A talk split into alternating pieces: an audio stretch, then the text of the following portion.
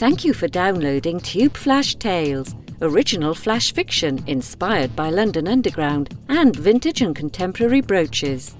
If you want to find out more, visit the Tube Flash website, but not before you've listened to this set of Tube Flash Tales. Doors closing.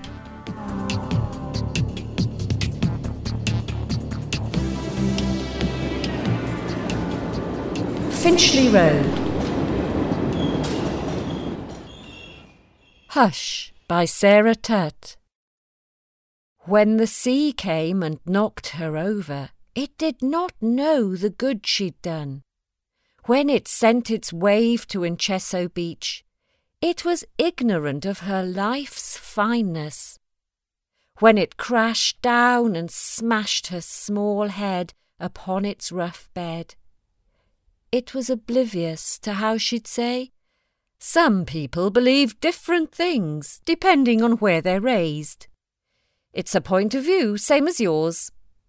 And how she'd saved the professor and raised her kids to know the difference between right and wrong, given everything she'd got.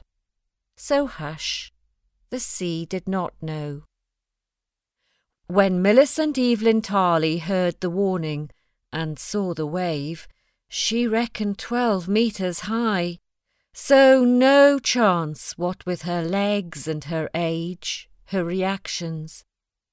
She calmly unpinned the bird brooch and gripped it tightly, noticing how the sparrow seemed more like an owl. Somewhere her mother's voice was whispering, Don't waste good fortune. Silly. NW6 and those times were far off lands now. At fifty seconds, and counting, Mrs. Tarley walked towards the horizon and turned her back to the rising swell. Gathering all the might she could muster, yes, every last bit, she threw the brooch to the rocks laughing at the strength she still had in her arms. The sun saw, and it knew the goodness she had done. It had seen the fineness of her life. How she'd say, Everyone's deserving. And remember the details that made all the difference her smiles and promises. The sun knew.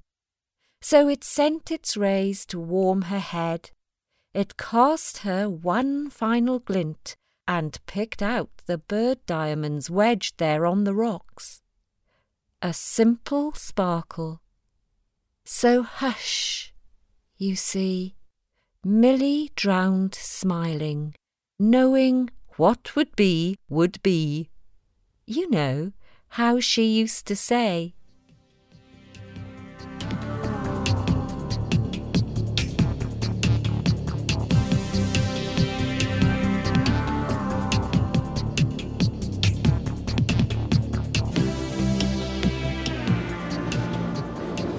Marylebone.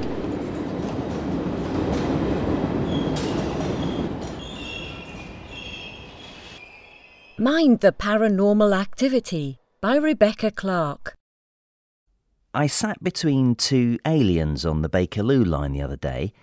At first, I thought they were men dressed in shiny silver foil with clothes hangers as antennae, but on close inspection, their scaly skin was not well applied face paint but a true algae pigment, and their webbed fingers were not artificially attached, but biologically correct.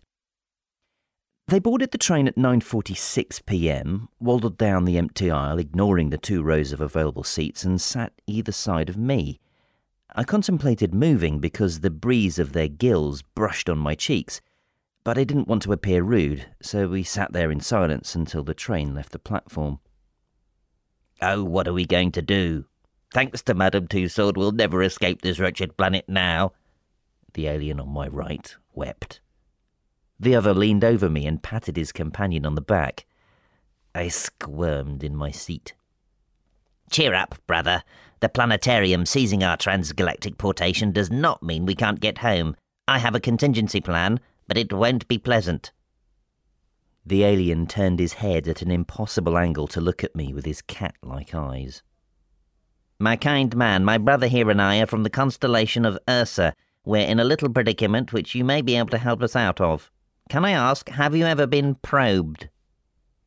The carriage jolted, and the lights went out, throwing us into darkness. I haven't sat right since.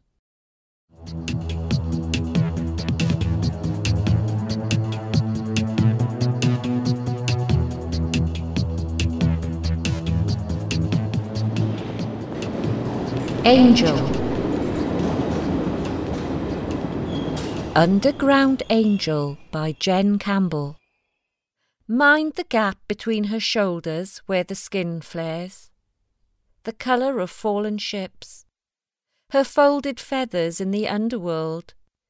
One day she'd like to throw herself against a wall where they could see her, where they could gawp. She's not what they would wish to worship giggling in the crowded tunnels. Earthbound, she is crow faced. She is musty. A room that has been empty for far too long. She studies them. She is a soul hoarder of the living people. To remain out of the clouds and within this darkness, she must take parts of the commuters and rearrange them within herself. She is a kaleidoscope of body parts. She barters. She is a shop. She contemplates how much of her soul she's already sold.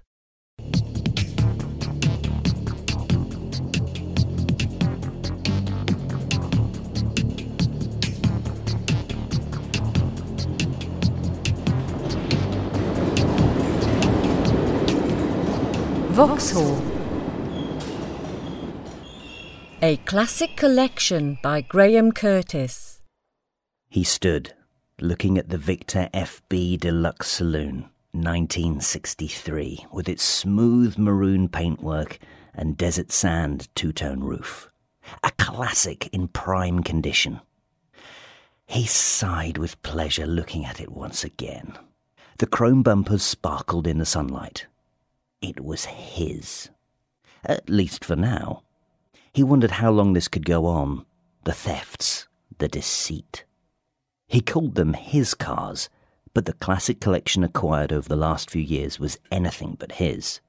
He'd made a habit of befriending each owner in turn, giving minimal information about himself. How simple it had been. An initial connection over the internet. There were thousands of classic car enthusiasts to target. Then the grooming and finally, the meeting. Always contrived to be at the enthusiast's house. How proud each had been of their car, showing it off. The ruse was simple.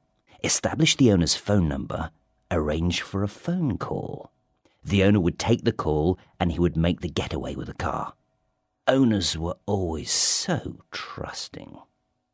The first time he'd had sweaty palms and a beating heart, but his technique was now well honed and relaxed. He knew the pleasure in the knowledge that he had stolen it from another, had cuckolded the owner and left them with a void where their love had been.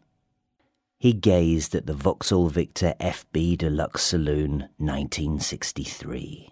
It was rare, only a few surviving. He put it back on the mantelpiece with the rest of his collection.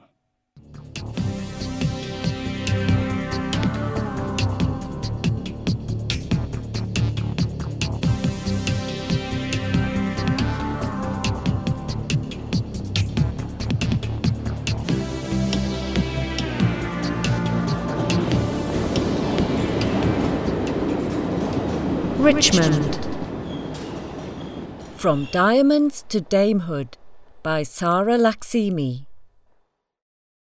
A female driver held open the door of a Mercedes as Dame Alicia Greystone, dressed in a black silk trouser suit, moved down the steps and flowed onto the back seat like a moonlit ocean wave.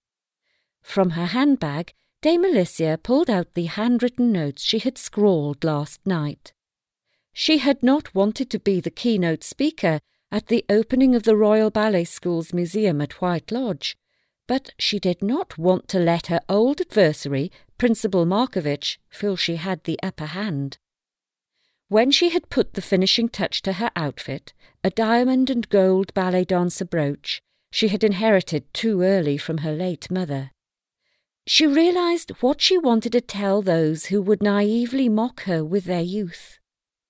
She had sat at her writing desk, pen in one hand, brooch in the other, stroking the sharp point of its pin, remembering how she had surrendered to that same point when loss and self doubt became too much, when she had discovered an emotional release at the puncturing of her tender flesh. But that was before success and damehood. Instead, she would remind them they were the lucky ones who could express their art with their bodies. To press and shape, create new forms, communicate, uplift. A dancer leaps, and the audience's heart follows. She would remind them the real pain was not listening to a body that needed to dance. As the car pulled up at the school's entrance, she saw Principal Markovich's face at the window. Her hand went to the brooch and clasped it. She sighed, fixed a bright smile, and extended her legs onto the driveway.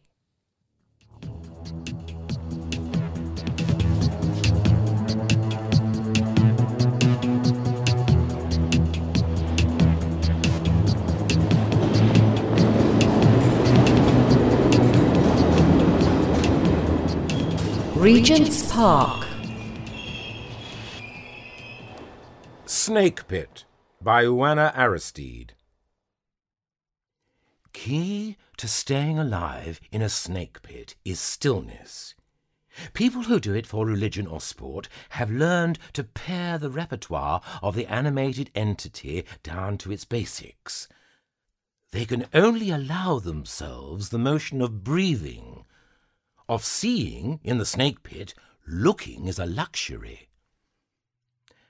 Now and again, someone falls into the snake pit by accident and will be ignorant of the rules of the place. He learns quickly. He learns that he's more likely to get away with a spasm in the hand than with shifting his weight from one numb leg to the other. This is the case because the snake's eyesight is average, but it excels at sensing vibrations in the ground. Progress comes easy when every movement is penalized with a bite. The logic of safety in the snake pit is straightforward. Fearful that movement begets aggression, and knowing that he is defenceless, the captive sheds everything that's accessory to life character, enthusiasm, ideas. These things are short lived here. And then, when there's little left of the human but an immobile husk, the game will be over. Because you're boring, my dear. You're flat and you're boring, and frankly, I'm more than tired of you. Snakes want live prey. You've been listening to a Tube Flash production. Doors Closing, read by Mena Bonsels, Tim Heffer, and Keith Morris. If you enjoyed this download, why not visit the TubeFlash website www.tubeflash.co.uk, where you'll find more underground tales to download and keep forever entirely free by following the iTunes link.